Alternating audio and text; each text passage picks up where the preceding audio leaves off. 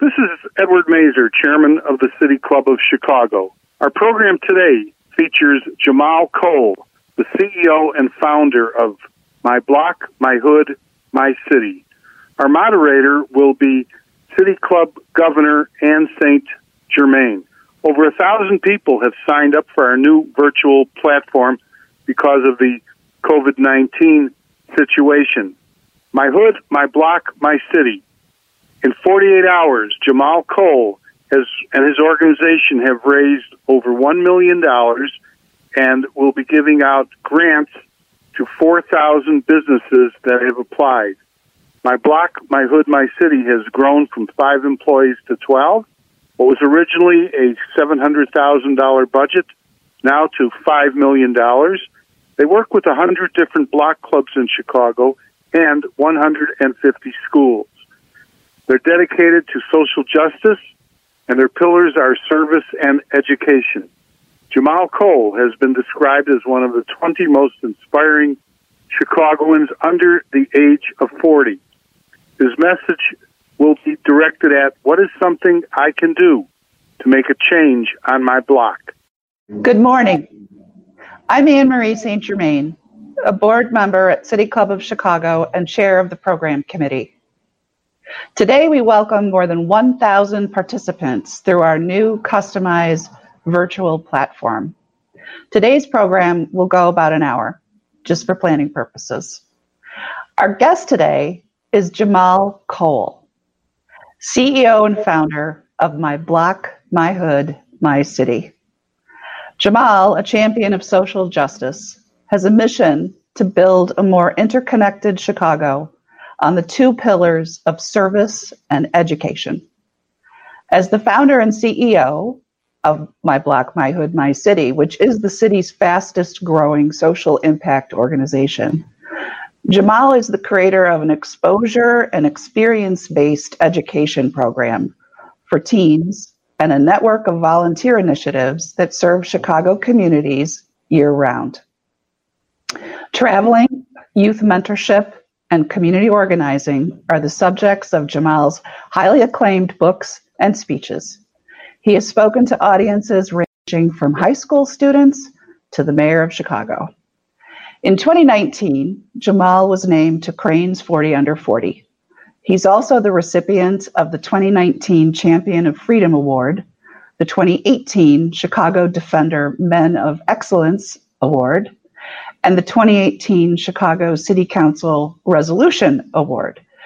In 2018, he was also named one of the 20 most inspiring Chicago's Chicagoans, excuse me, by Streetwise magazine and a Chicagoan of the Year by Chicago Magazine. Please welcome Jahmal Cole. Over to you, Jahmal. Thank you, Anne. Um, so a couple of months back, I was out on my morning jog. You know, I usually jog three miles down 79th Street. And because I live right there on Wabash, my first turn on 79th is right in front of the Taylor Funeral Home. And while I'm jogging, you know, um, across the street, I say what's up to everybody in the methadone clinic line. Um, you know, as I'm jogging, I always say peace to the police officers and peace to the paramedics when they pass by. Um, about a mile into my run, you know, I hit a, a, right turn on 79th and Cottage right in front of Happy's liquor store. Um, I say what's up to everybody in a currency exchange line. Um, I always say peace to everybody in a welfare line too. Um, I keep on going, keep on jogging. About another mile in, I hit a right turn on Cottage and 87th. I say what's up to everybody standing in a Garrett's popcorn line. Um, I always say peace to all the people when they pass by too. You know, um, everybody says my block, my hood, my city. Um, the city shows me love, and I return it like Devin Hester. You already know that. Thank y'all for the love. Um, on my last mile, you know, on 87th and State, you know, I hit that right turn. I go down to 79th. I say what's up to everybody in line at the bus station or uh, the train station. You know, uh, the red line take forever sometime. That's frustrating to me. Um, but that's my three miles. You know, I take a picture of my watch with the community in the background, and I post it on Instagram the time so I can hold myself accountable.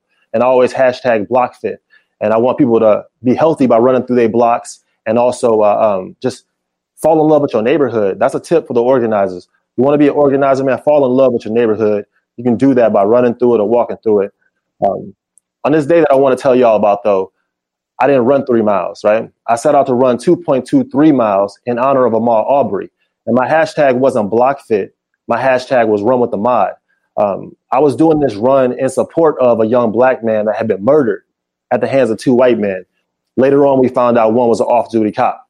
Um, now, look, I just told you I run three miles down 79th Street every other day, no problem whatsoever, nothing, right?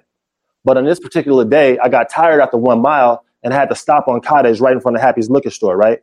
Um, I wanted to use his death as motivation to remain healthy and be a part of people around the country that was running in solidarity. I just couldn't do it. Um, this run that I usually do with relative ease was damn near impossible because uh, it had so much weight attached to it. I felt like I had ankle weights on. Um, I'm tired, tired, man. I, I, wore a hoodie for Trayvon. I took a knee for Philando. I held my breath for Eric. I walked for Laquan. I cried for Bettie Jones. I'm tired of these slogans, man. I'm tired of running around in circles physically and metaphorically, right? Enough is enough. Man, look, it's dangerous to be a black man in this country. And the darker you are, the realer your problems. And y'all take that for what y'all want. It's not just me saying this. The students in my program are starting to notice. I run an after school explorers program for teenagers from Chicago's most divested community areas. Man, it's 15 currency exchanges in the neighborhood, no banks. You ask a kid, hey, what's the job at a bank? They don't know. They've never been to one, right? They uh, got to order their breakfast every morning through bulletproof glass windows, right? There's more technology on the light poles in the classrooms, right? They they got to take their belt off and their shoes off just to get to the school. You've been testing more on the walk to school than you've been testing in the school, man. We work with students from those neighborhoods and we expose them to different cultures, different professions, different cuisines, right? Kids ain't never been downtown. Never, they see Lake Michigan, they say, what ocean is that? They ain't never wait for a taxi, never been on an elevator, right? We work with those students and we expose them to different jobs, different cultures, different cuisines. If you're a business in Chicago that would like to host our youth, host us. Go to our website, formyblock.org, and sign up to host our kids. We, we pick them up from school in a 15 passenger van.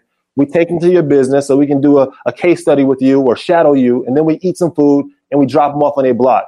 Um, a couple weeks back, I was dropping a student off on the west side, and a, a cop came across Harrison Street. Now, the cop car wasn't chasing us, right? It wasn't chasing us. Um, it just happened to zoom by. But when the students saw the cop car, they jumped up, right? Now we wasn't being pulled over. You understand? We wasn't being pulled over. The cop was probably doing his or her job. It was probably responding to an emergency or something like that. But the student's knee-jerk reaction was to jump up in fear. That's what I knew, right? It was disheartening, but that's what I knew. So I said, "Hey, um, um, why are you so frightened?" And they said, "I'm afraid of the police. The police will kill you. There's no doubt in my mind."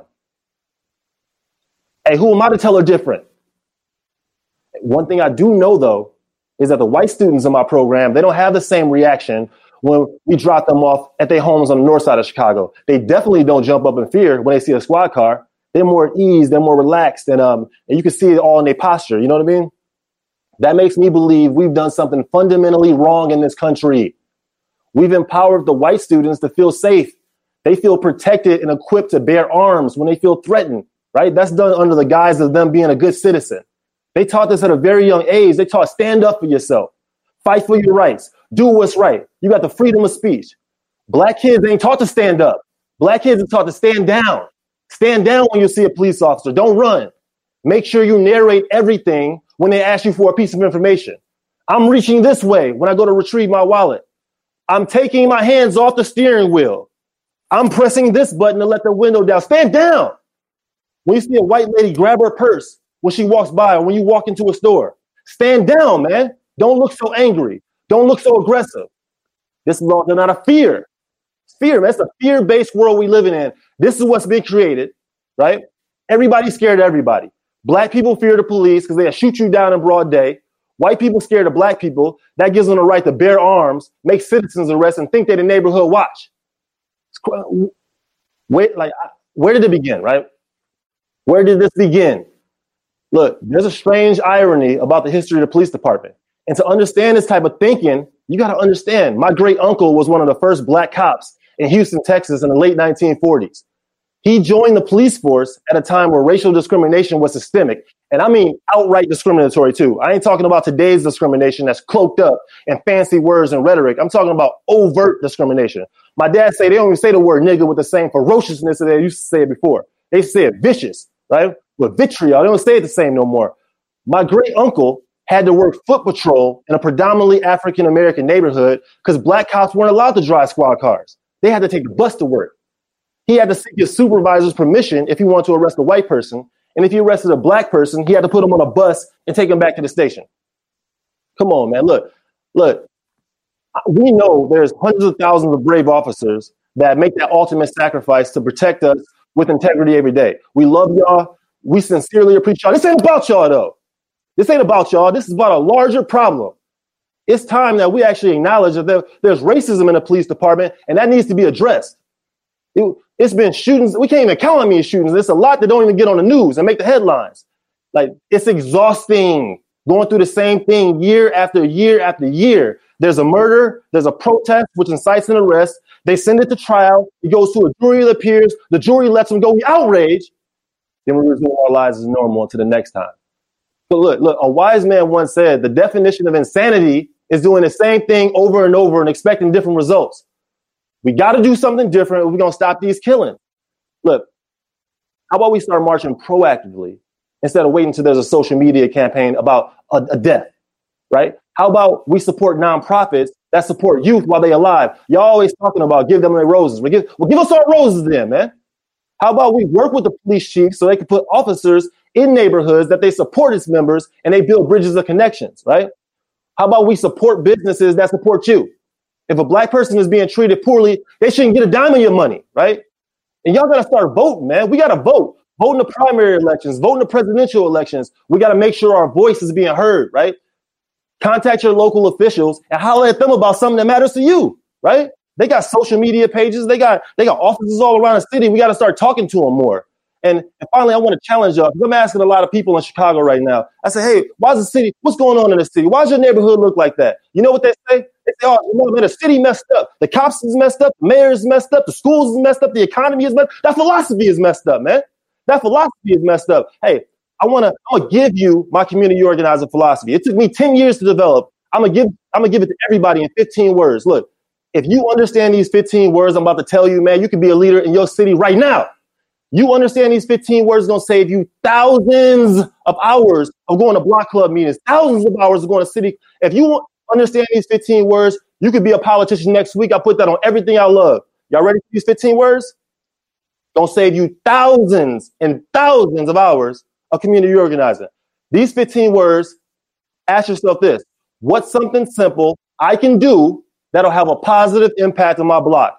What's something simple I can do that'll have a positive impact on my block. Man, you don't have to have no master's degree to make a difference. You don't have to have no law degree to listen. All you need is a heart full of love and a soul full of passion, and you can make a difference. What's something simple you can do? And if you start simple, you can develop the muscle it takes to take on bigger challenges. Thank y'all. Peace.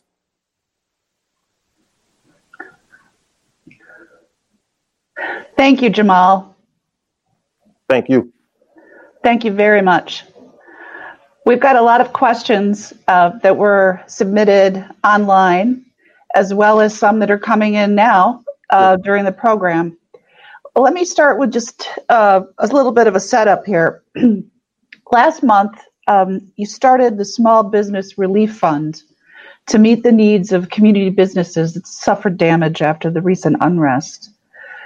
You raised a million dollars in 48 hours with an average contribution of $68. That's phenomenal. You're up to what I think 1.3 million now, and those funds are about to be released. So, a question comes from Jennifer Husbands at the Bill and Melinda Gates Foundation. Jahmal, how are you building your organization's capacity given the influx of funds and demand for the services of my block, my hood, my city? Well, thank you for the question. Um, look, we, our motto here is taking care of people no matter what, right? And so if there's a, snowstorm, you'll see us out shoveling snow for seniors. If there's a heat wave, we deliver waters and deliver fans directly to seniors' doorstep.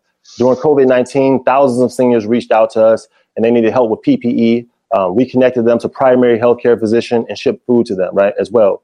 Um, and as if it wasn't enough going on this year, a lot of businesses got looted in our, I mean, I live in Chatham. Essentially, because of the looting, we were turned into a food desert.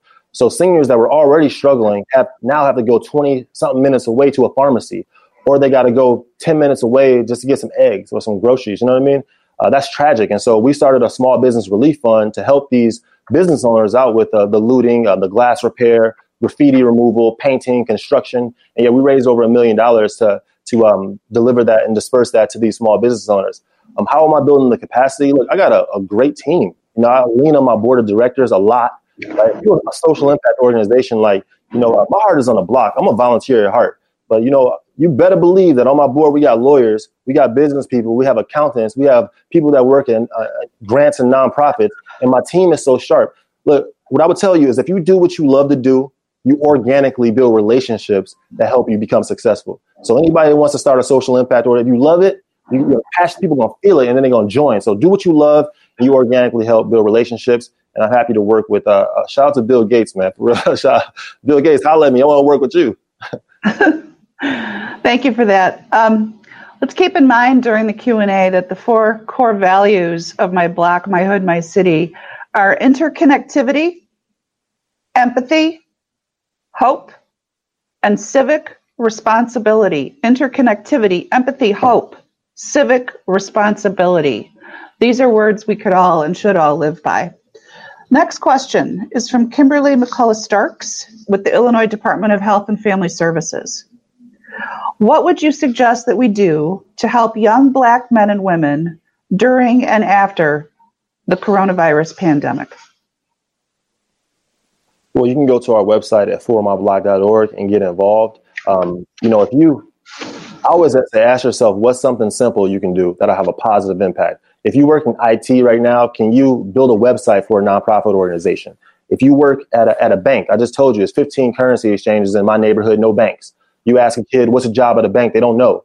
How about, um, um, you know, oh, the number one thing you can do is show up because every anybody can cut a check. But if you show up, a lot of people are like, what are you guys doing about this? Well, you have to be able to show up and say, hey, you know what? My name is Jahmal Cole. Oh, um, you know, what? You, oh, you're homeless on, on a basketball court? Dang. Well, oh, you just got out of jail. What'd you go to jail for?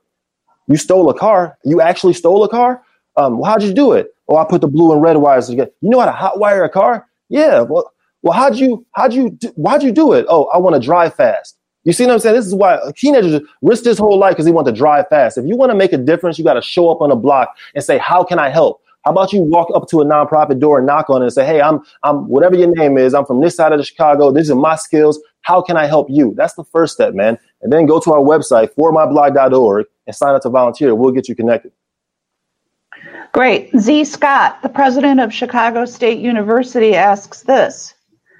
How can higher education better community development? In other words, what's the role of higher education in community development? Uh, convening people in their spaces, man. I, I, think you, I mean, that's why I love colleges. You guys got the spaces. A lot of block clubs can't, you know, we, we don't got the projector screens. We don't have the spaces to meet. We don't have the printers. We can't afford the, we can't afford the, the color newsletters, right? I think a role higher education can play is that you got students that want to get involved in public service and social impact organizations uh, come volunteer with us. I mean, it's a, a learning experience you can't get anywhere else. Okay, Michael Nolan. This is a live question. Uh, Michael asks Wonderful message. What can residents in neighborhoods who are least at risk do to help those in neighborhoods most at risk? We're all at risk. The integrity of Chicago is at risk right now if we aren't supporting nonprofits that work with youth. We're all at risk. So I would ask yourself, you know, those 15 words, what's something simple I can do that'll make a positive impact in my block? You, you can grab a, a, a broom and a dustpan and go, go shovel up or go, go sweep up a business that's been looted. You can, if there's 16 houses on one side of the street, 19 houses on the other side of the street, you can start a Facebook group. The more connected people are, the healthier they are, the happier they are, the safer they are. Um, you could you could volunteer. You could lend your resources to nonprofit organizations that need it. A lot of us don't got the capacity like that. So again, I just ask yourself, what's something simple I can do that'll have a positive impact on my block? Lisa Junkin Lopez, Shedd Aquarium. Can you speak to how your grassroots, people powered approach to social change has found support from city government, corporations, or foundations, which often operate in a more top down model? Have you experienced any conflicts between these approaches? Well, if you don't have faith, you can't do this work. You know, democracy starts from the block level to us. It doesn't start from the, the downward. You know, uh, um, they say, ask not what the government can do for you. Ask not what Lori can do for you. What can you do to help out? You know, that's my philosophy. So, so yeah, I, um, it's been challenges. You know, I got my home foreclosed trying to start a social impact organization in Chicago. You know, uh, um, it's, it's, it's a faith walk. It's a faith walk. If you don't have faith, you can't do the work. But um, again, like this stuff, you like if Dr. King was alive today, his Facebook, he probably already have like 5,000 members on Facebook and wouldn't be able to add any more people like Southern Christian Leadership Conference would probably be a, a, a, Facebook business page where they would have different chapters from all around the country. Like you have to learn how to use social media to um, connect the, the will to do good with the good that needs to be done. And I think a lot of leaders um, can can take courses in social media to figure out how to how to broaden their impact. So I got my master's degree in internet marketing, and I figured it out. A lot of times when you run a social impact organization, don't get lazy on, on your logos. Don't get lazy on your flyers. Don't get lazy on your website is your website usable? Is your website adaptable? Have you, and you can't be the one answering these questions. Like you have to ask your friend, hey, check my website out and see if these links are usable. And once you figure that out, because you only get like a, you're competing. Everybody got something to do. And you're talking about come out and volunteer. Everybody got something to do. Make sure your website is usable. Make sure you hire people that are doing what they love. Because if they love video, your video is going to be awesome. If they love graphics, your graphics are going to be awesome. You can't do that. You're, you've got the passion. Like just figure out how to build a team of people that love to do what they do, and that's when you're gonna um, that's that's when people are gonna start joining your movement. That's when you're gonna build your tribe. Okay, Hedy Ratner, Women's Business Development Center. What can we do to control the intake of guns in Chicago? You know what? Um, I would say like the way poverty and segregation contribute to gun violence is poorly understood in this city. Uh, we we always it's trivialized in the city. We never talk about the root causes of gun violence. Like gun violence isn't a reality. Gun violence is a reflection of racial and economic injustice, poor neighborhoods, under-resourced schools, high incarceration rate, and high unemployment rate. Right? It's like if you if you mix all those things together, what does it taste like? Mm, gun violence in Chicago. Right? It's a pinch of under resourced schools, uh, a cup of a divested community, uh, um, uh, whatever, you know, a pound of racial and economic injustice. You mix that together, you get gun violence. This, this is, that's how it happens. So what can you do? Listen, man, we need to start supporting organizations and communities and seeing that those organizations should be expanded into broader strategies.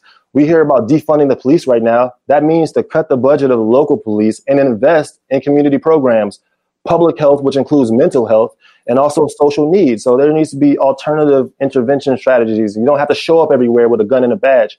But I'm, I'm telling you, like, we start investing into these nonprofits, I think um, you'll, you'll see. I mean, and it's not me just saying this. This is what people that study gun violence for the last decade say. You know, you you, you study this, and then crime rate drops. All right, Christy Prahl, Crown Family Philanthropies. What is the most important way for private funders to stand up for racial justice in the coming months? You have to be authentic about who you are. If you want to support My Block, My Hood, My City, it takes $25,000 to fund each of our schools. And we have a 36 school waiting list in Chicago. So again, I just told you, students have never been downtown. They never waited for a taxi. They never been on a plane, right? If you want to support, uh, there's a lot of organizations I could tell you to support, but right now I'm talking about My Block, My Hood, My City. I just said it takes $25,000 to, to help fund our schools. By 2025, I don't ever want to hear no kid tell me they've never been downtown Chicago. Let's let's like help us stop people from saying that. The kid sees Lake Michigan and like, what ocean is that? Come on, that's crazy. Like let's help us um, show our kids how how how transformative how transformative traveling is. Like exposure is key. We need help with that. That's how, that's how you can start. Okay, Bill Higgins. What city infrastructure investments do you see as most important to communities in need of support? Well, um, I would say we need to invest in, before we invest in infrastructure, we need to invest in some hope. I mean, right now, kids are hopeless. Like, you know, uh, there ain't no hope. If you don't have hope, you ain't gonna get to the infrastructure. You know what I mean? There's kids that are, um, every billboard in my community says cheap divorces and $6,000 tax advances. Um, you know, I have to, I go inside the, you know, I, I, know kids that have been to 15 funerals and they're only in ninth grade. You know, I just talked to a kid, he don't even wear a seatbelt. I said, why don't you wear a seatbelt? He said, because I have to jump out quick just in case something go on. These kids is hopeless. Like we talking about infrastructure. We have to We have to put positive role models in these kids' lives, and we need to invest in these Diane Latikers. We need to invest in these Asiaha Butlers. We need to invest in these Aisha, these Will Calloways. We need to invest in in these organizers all throughout Chicago, and then from there, I mean, I think you need to do that before the, you get to the infrastructure. Got it. Sabrina Grieg, Lloyd A. Fry Foundation.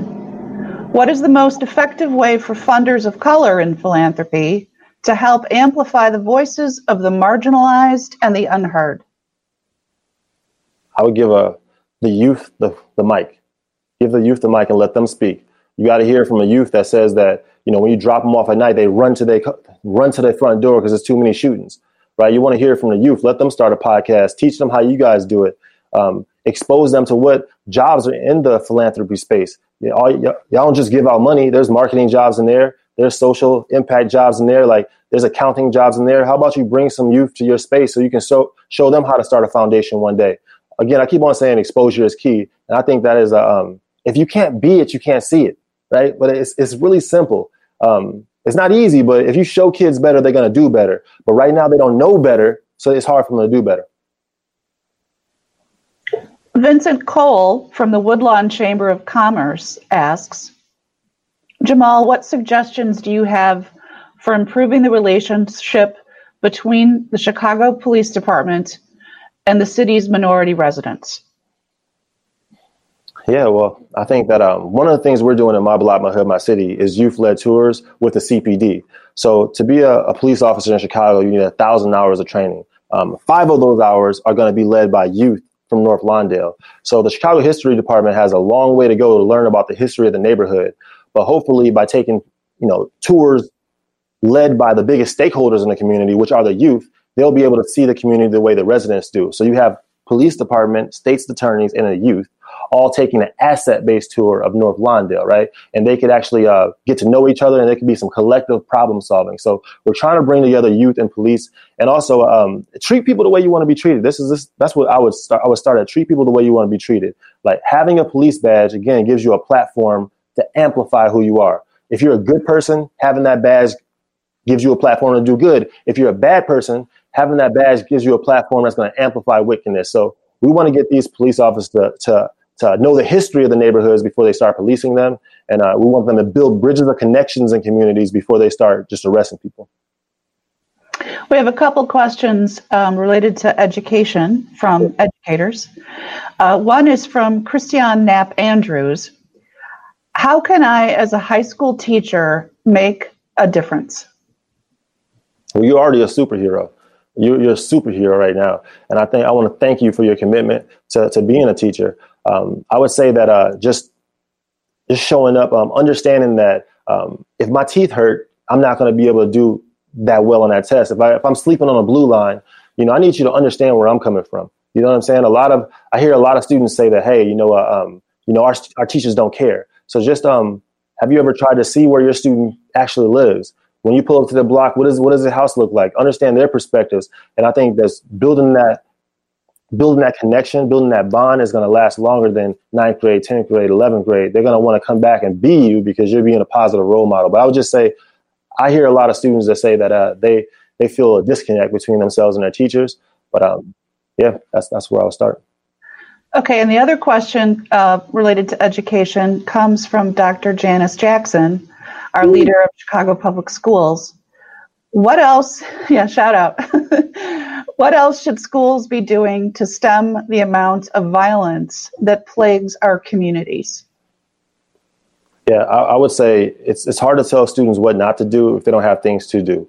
Um, right now, we have 36 public schools that are on waiting list for our Explorers program.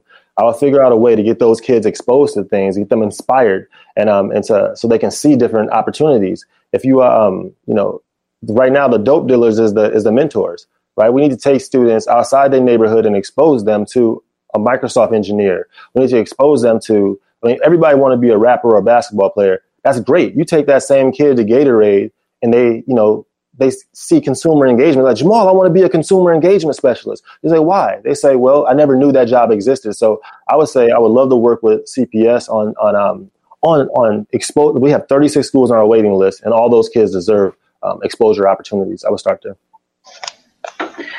Okay, um, just so everyone knows, we, we received, Jahmal, we received more than 100 questions uh, for you, and we're going to get through as many as we can. Okay. Um, and for those of you that we weren't able to share your question, um, we apologize for that, but the, the response was just overwhelming. All right, uh, Maria Cesar, uh, how can we make sure that those who can vote are registered to vote? Are informed about the candidates and the policies on the ballot, and are able to get to the polls on election day and vote? You know, again, I think we need to be volunteering as well as voting. I mean, if you don't eat an apple a day, you're probably not going to walk around the block a day. If you don't walk around the block, you won't notice the boarded up businesses in your community. If you don't notice what's going on in your community, you're not going to talk to your local elected official. If you don't talk to your local elected official, you ain't going to vote. So I would um I'm almost I'm almost asking people like we need to volunteer and as well as voting. But how to get people to vote? I mean, there's so much voter suppression going on in Chicago. You know, sometimes people have to go vote at the police station. I mean, who, nobody want to do that. And also, a lot of us aren't ballot ready. You know, you're just choosing judges like eeny, meeny, miny, mo, or how their last name look. We need to get ballot ready. But it's also just getting kids uh, um, inspired to vote. Like, you know, uh, like how can I how can I encourage kids to to to want to to be American, right? I, I, never, you know, I never was called American until I went to England. No one ever called me American until I went to Great Britain. And a white man was like, "Oh, you're American." He looked past the color of my skin and said I was American. I was like, "Wow!" And then that awakened a sense of uh, uh, that awakened a sense of pride in me of being even being American. And I started studying the Second Continental Congress and what and their struggles in the late 1700s. That kind of reminds me of our struggle today. Like they they went to war with uh, with Great Britain because they wanted independence and they were willing to revolt to get it. Uh, we want um, we want um, we we're, we're, fighting against uh, um, a, a, lack of hopelessness and a senseless shooting in Chicago right now. But what are we willing to do to get it? And remember, these were just like the Second Continental Congress were just farmers and like regular people that was like, hey, come on, take up arms. We're gonna go. We're gonna fight for independence. And the majority of people didn't even want to be bothered. It's like, nah, man, I'm cool. I'm chilling. I don't even want to be. That's, that's the same thing going on today when you're trying to get people involved and vote. Hey, come to Whitney Young Library. Let's talk about the red line closing. Let's talk about, oh man, I got something to do. Oh man, I'm watching. It's the same thing was going on in 1700. So I would just say like, um, if you really want to be a, uh, if you want to really want to make a difference, if you really want to change things, then you got to start voting and you got to get kids inspired to, um, you got to get kids inspired to, to, to show them how their vote's going to actually change things. So on that subject, um, it's one thing to encourage those, inform, educate, help them get to the polls, uh, get over complacency or my vote doesn't count. It's another when we're looking at things like organized voter suppression in this country. What do you what do you have to say on that? I mean, not much. I mean, it's messed up, you know. And if I had all the answers, I would give them to you. Look, I'm just like, I'm I'm a volunteer on a block. Like I think the real hard work starts on a block. If you want to come work on a block, or you know, change don't happen to me on the fifth floor of City Hall. It don't happen in Springfield. It don't happen in in, uh, in DC. Change starts on the block. If you want to get involved in in and, making a difference right now, I can help you with that. If you want to talk about voter suppression, reach out to me. I could put you in touch with some people that could uh, that could that are way more educated on that topic than I am. Okay, thanks for that, Tanya Hall. What is the best strategy or best strategies to support those returning to our communities after incarceration, those being returning citizens? Yeah, I mean, love those people, provide them with jobs. I mean, there's not really, there's going to be recidivism if ain't no jobs. You know, people are coming home and they ain't got no money, no place to stay. We got to start reaching them before they get home too. Like I started my program by volunteering at Cook County Juvenile Detention Facility. I started there so we could be proactive by going in and talking to them and making sure we're building a bridge by the time they get out. You can't just wait till somebody come home and expect them to like to hit the ground running and they got nineteen dollars in their pocket, right? We got to be talking to them and building those connections while they're inside of um and actually getting them to not even go to jail, man. I, Lord of mercy, like you know, I know kids have been in jail fifty plus times. It's ridiculous, man. Uh, who wants to who wants to be in jail? So just talking to the kids while they're in middle school, reaching them early to to show them a world that exists outside of their block. That's helpful. Joyce McDougall women of color empowerment, how can I determine where the need is greatest for my nonprofit? I think she, she may be asking, you know, how does she assess uh, where the needs are and how to apply resources? Just lead with love and follow your passion. You know, uh, follow your passion and um, you know go to look at the most divested communities in Chicago and start there and just show up at, you know, you probably don't even have to reinvent the wheel. Somebody's probably already doing the work. You could reach out to a nonprofit and say, how can you help? Talk to their leaders there, and that might inspire you to say, you know, I know a little wrinkle I can help. Here's a niche that I can do. But I, w- I would say just do um, just scan, reach out to us. Go to formyblock.org. We're connected with a lot of nonprofits in North Lawndale, Roseland, South Shore, Englewood, Chatham, you know, wherever, you know, a Humboldt Park, little village, and we'll connect you. But there's there's just so much um there's so much there's so many people that need support right now. Yeah, I'll start there. Uh, this comes from Ramon Ocasio. What is the role of the judiciary slash judges to reform the criminal justice system? That's a toughie. Yeah. Uh, next question. next question. um, let's see. Let's take a look here. Uh, Robert Mainwith, the aftermath of the George Floyd killing, bringing a longer lasting campaign for social justice. This is very important work. How do we sustain the work? Yeah, you got to make sure um, make sure companies that are supporting you um, care about justice being denied just as much as they care about their business being interrupted. Um, but I, I, I, struggle with that word sustainability because uh, um, this work to me uh, ain't sustainable. You know, it's not. And um, you can you can run uphill all day trying to make it sustainable and trying to get these big grants, but it's not sustainable. A flower isn't sustainable, but hey, look at a flower. It still it still gives you hope, don't it? So I would just say do what you can, do the best you can for as long as you can, and, and the city will be better because of it. Jahmal, uh, what's your feeling about the recent calls for defunding the police? I love it. I mean, our work is what defunding the police looks like in practice. Uh, again, defunding the police is to um, cut the budget of the local police and, and invest in community programs. I mean, the police budget is like $1.7 billion for 13,000 officers. Um, 1.7, I just told you it costs $25,000 to fund one of our schools for a year. And there's a budget of $1.7 billion that needs to be slashed and invested into programs um, like My Block, My Hood, My City. We need to uh, invest in public health, which is mental health, and invest in, in social needs. I mean, it, it makes a lot of sense for, to me. All right. Vince Mino, Midtown Educational Foundation. Are you a man of faith? If so, how does this influence your work? Yeah, I'm definitely a man of faith. You know, I get on my knees and I pray every night, every morning. You got to be, man. Like, you got to not only have faith, but you have to stand guard at the door of your thoughts. I mean, you turn on the news in Chicago, you say, you hear about this shooting, you hear about that shooting. You know, you have to stand guard at the door of your thoughts. So, yes, I have faith, and uh, and I couldn't have done this work without faith. And uh, and I, I'm just blessed to have met the people I've met, the pastors, the the business leaders, the philanthropists, and, and the and most important, my resident, my neighbors. So yeah, I, I definitely got faith. All right, um, Dean Alanastiotis, can you talk about your My Community Table org initiative that was launched during Hit the Hood effort? I'd like to know more. He says.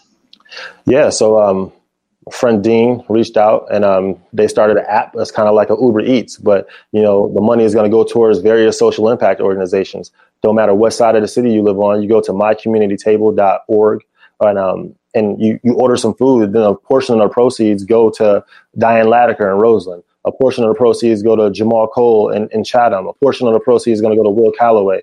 It's just a, um, remember I asked you, say, what's something simple I can do that'll have a positive impact? Well, Dean and his team um, they they were like, this is something simple we can do. We're going to create a, something simple. They're going to create an app, but the money is going to go towards uh, social impact orgs. But that's that's you can find out more about it on our website at formyblock.org.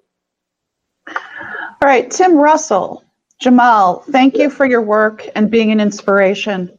My question is, what keeps you up at night? I want to be a part of great decisions being made for the city of Chicago, um, and uh, sometimes I'm scared uh, sometimes um, um, I don't have all the answers, um, so that makes me read. I don't want to look dumb when I come on a city club and have to answer 100 some questions. Um, but I, I, feel like uh, um, as a leader, you don't have to know all the answers. Um, you just ask questions and try to understand, and uh, you just move forward when you're uncertain. But those are the helicopters keep me up at night, right, and wake me up in the morning. Uh, the gunshots keep me up at night. Looking at, at Google News and seeing babies getting killed in Chicago keeps me up at night. I'm woke. I'm not even close to being tired. God's got a battery in my back, and, that's what keeps me up. Allie Bovis has a, a comment, not a question. I want to thank Jahmal for everything he has done and continues to do to help underserved communities across Chicago. His inspiring words and actions will be what helps create true and lasting change. It's time all of us help him, that's you, and do our part, she says. Thank you. I love that. All right. Aileen Bandari, South Asian Bar Association of Chicago. With all the violence and shootings taking place, how do we change the narrative for young people that see crime as the norm instead of the exception? And I think this speaks to your mission and your work. Yeah, you know, it's not regular or normal to wake up and there's 70 shootings over the course of a weekend. It's not normal to for helicopters to be landing on kids' houses at night. It's not normal for um, uh, German shepherds to sniff kids on 79th Street in the morning when they get on a train to go to school. It's not normal for uh, you to get strip searched when you walk into a high school. Um, those things aren't normal, right? And so I think that uh, um, uh, what we have to do is we have to show them better. We have to expose them to a different environment you know, we kids love traveling. We take kids to to Traverse City, Michigan. That's one of their favorite trips of the year. When they get back, you say, "I ain't even heard a siren like in a, a couple weeks, a week." That's one of the main things they say. Uh, oh, the McDonald's tastes different out here. Uh, you know, it's uh, it, this is really simple stuff I'm talking about, but it's exposure. You gotta like, uh, um, you gotta show kids better for them to do better. Otherwise, man, they're not to do better. So that's where I would start. That's what we're really good at is uh, with our Explorers program. All right. Um, Nisha Brashears, thank you for sharing your story, Jahmal. We live in the Chatham neighborhood, and my 12 year old daughter is scared to walk down 79th Street. I want her to explore positive parts of her community. What can you recommend in terms of volunteerism for younger kids to foster support for their own hood? Well, what's up? Um, I'm a Chatham resident as well. And um, you know, Chatham isn't even a community. Chatham is a state of mind, and that state of mind represents, you know, African American home ownership, uh, entrepreneurship, and block clubs for sure. So if they are if they're um, youth that want to learn how to start start block clubs, want to learn how to get active, um, and I would love to show you the fundamentals of community organizing. As far as walking down the streets in Chatham, um, call me up. I'll walk with you. And I'm telling you, like uh, we have to, we can't be, we can't stay inside. It can't be a ghost town. We have to move around. And um, I'm and uh, and I'm here for you. Mm. Bruce Montgomery, Technology Access Television. Jahmal, how do you manage collaboration with other organizations to avoid duplication of efforts, enhance one another's work, leverage innovation, uh, and increase the impact? Just being humble, just being humble, and uh, and and you don't know everything you know, everybody has a role to play when it comes to fighting for justice in a city. Uh, there's um, we're not fighting against uh, each other. There's, we're not fighting for crumbs, right? Uh, so it's just about being humble and and you know building relationships with people before you need them. Like you know, you want to make sure you're being proactive. Don't just come at me when you need something from me. So I feel like um, just just going to nonprofit galas, showing up and volunteering in people's communities and saying how can I help. That's how you build those authentic partnerships, and um, and then you don't have to duplicate the wheel because you know, we take students on educational field trips. Some people might be um, working on college persistence and making sure kids, you know, get beyond sophomore year in college. I'm not about to add that to to our, our to our charter because someone else is doing that. It's just about just being humble and realizing it takes a village. You know what I mean? Yeah. Yep. Uh, this comes from Carol Harris with SBA. How do we overcome what's not normal, e.g., lockup of ethnic hair care products? Drugstores closed in my community, no grocery stores, etc. You know, I just wrote a book about this called It's Not Regular, and you can find that at it'snotregular.org. Even our website, formyblock.org, you can see, I think just having conversations about it, because a lot of kids don't know that it's not regular because they grew up with it. Um, a, a, lot of kids uh, um, don't notice they're ordering food through bulletproof glass windows, right? And so a lot of kids, uh, um, if you grow up around it your whole life, it's regular, right? It's not regular, man. And so I think just pointing it out and uh, and um, and just sitting in it for a minute and just saying, you know what, I'm gonna I'm gonna I'm gonna ponder this and figure out how I can make a difference. I think the first thing we have to do before the solution is just recognize that it's actually there. All right, Bruce Gurley from Wells Fargo Securities. I'm paraphrasing a little bit. Uh, okay. What is the best way for white people to work with you and others to eliminate racial discrimination? Listen, listen, listen. Um, you know, uh, uh, get involved, um, show up. You know, uh, it's okay to be vulnerable. Like the, your vulnerability is the bridge. You understand? Like being vulnerable is the bridge. So uh, listen, uh, figure out how you can show up, and um, and and ask yourself, what's something simple I can do? I love that message. What's something simple you can do? Because that connects everybody, right? Chicago, we always acting like we so different in Chicago. It's like, man, like you go to, to Pilsen, they eating tortilla, beef, and rice, right? You go to Greek town, they eating uh, they eating over there. They eating the pita, beef and rice. You know what I mean? You go to Devon Avenue, they eat naan beef and rice. Everybody eating the same thing, but talking about we so different. Uh, it could be that our greatest asset in the city is our diversity. So we need to um, um, e pluribus unum. That's the that's the motto for America, right? I think we need to. Um, that's a elusive model, but I think that our our differences make us innovative, right? So out of many, there's one. Our differences are going to make us innovative, and just step outside your comfort zone and uh, and explore. So. All right, we have time for a few more questions. Gabriela Suarez from the MacArthur Foundation. Actually, she says, no question, just gratitude. Thank you for the great work that you and your staff are doing for the city of Chicago and especially our seniors and our youth. Thank you. Uh, Barbara Elzy, Reach Leadership Program for Girls. How did you get started, Jahmal?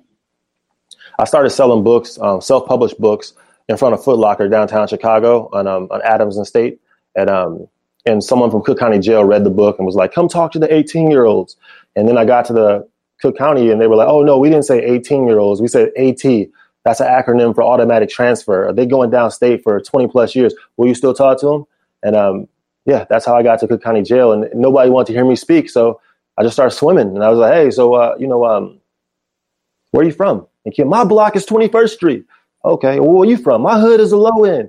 You know, why y'all say my block and my hood like y'all own something? Why don't y'all ever say my city? Oh, you know, ain't no black people downtown. Ain't no black people in Wicker Park. That's how I got started. Well, well, Marquel, why, why, why are you, are you here right now? Why hasn't your life worked out up to right now? Oh, the city's messed up, the weather's messed up, the police is messed up, the economy's messed up, the philosophy was messed up. So I started challenging kids to ask what's something simple they can do to change everything. And that's how I got started. So that's how you got started. Now we have a question from City Club of Chicago board member Jackie Robinson Ivy. Thank you for speaking at the City Club of Chicago and to our audience today. Can you please tell us about your plans for My Block, My Hood, My City over the next three to five years? For sure. Um, Jackie, love you. Um, prayers to you and your family right now. I can't wait to give you a big hug. Um, yeah, so right now there's a 36 school waiting list. Uh, 36 schools in Chicago want our Explorers program. We work with 15 kids in 10 different schools already, and we take them on educational trips and we expose them to different cultures, different professions, different cuisines. Uh, we want to we want to get to at least 20 schools in the next five years. That's our goal. Get to 20 schools. We also want to we, we want to um, measure success differently. Like currently, programs are measuring success by GPA or by high school graduation or college enrollment or college persistence. We do that as well, but we also want to study trust, reciprocity, generosity, and um, and, and and belonging, and, and give kids grades based upon those um, based upon those measurements. As far as working with block clubs, we work with about 100 block clubs now. We want to continue to advocate or amplify the voice of block clubs that need help with you know, advocating for speed bumps, advocating for stop signs. How do we teach people to um, to advocate for themselves on their own block? Like democracy starts right there. So the future of my block, my hood, my city. We have education and we have community. And um, again, our, our motto is taking care of people no matter what. So you're going to see us out there regardless of what happens in the city. All right, thank you, Jahmal. Um, just again, everyone who's tuned in today and participating, thank you so much for your questions. Thank you for your interest in Jahmal Cole, My Block, My Hood, My City. Thank you for your interest in the City Club of Chicago.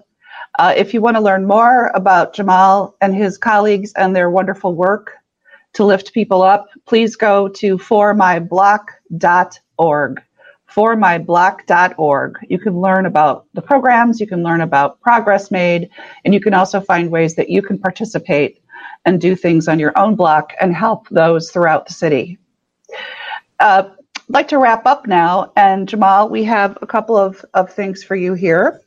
Uh, one, yes, you, you leave with gifts. Uh, oops, that's my clipboard. No, we don't want that. Okay. Um, we have a complimentary uh, one year uh, membership to the City Club of Chicago for you. Thank you. Uh, we also have a um, a mug. I'm official. I'm official with the mug You're, you're I'm official with the mug, man. This is your mug. Okay. And um, uh, thank you again. And I know that people are applauding loudly wherever they may be. And we want to invite you to come back to the City Club and give us a progress report at your convenience. In the meantime, thank you again very much. And to those of you tuned in, um, please note that uh, we will be welcoming Dr. Allison Arwady on June, or sorry, July 22nd, and that announcement will be going out if it hasn't already. Um, and please, please consider us uh, in terms of donations to City Club of Chicago. We are a not for profit 501c3. The programming that we are doing with our new uh, uh, virtual platform, which was custom made for us, uh, our programming is free at this time, and we welcome any and all contributions to the cause. Thank you very much. Have a great day. We are adjourned.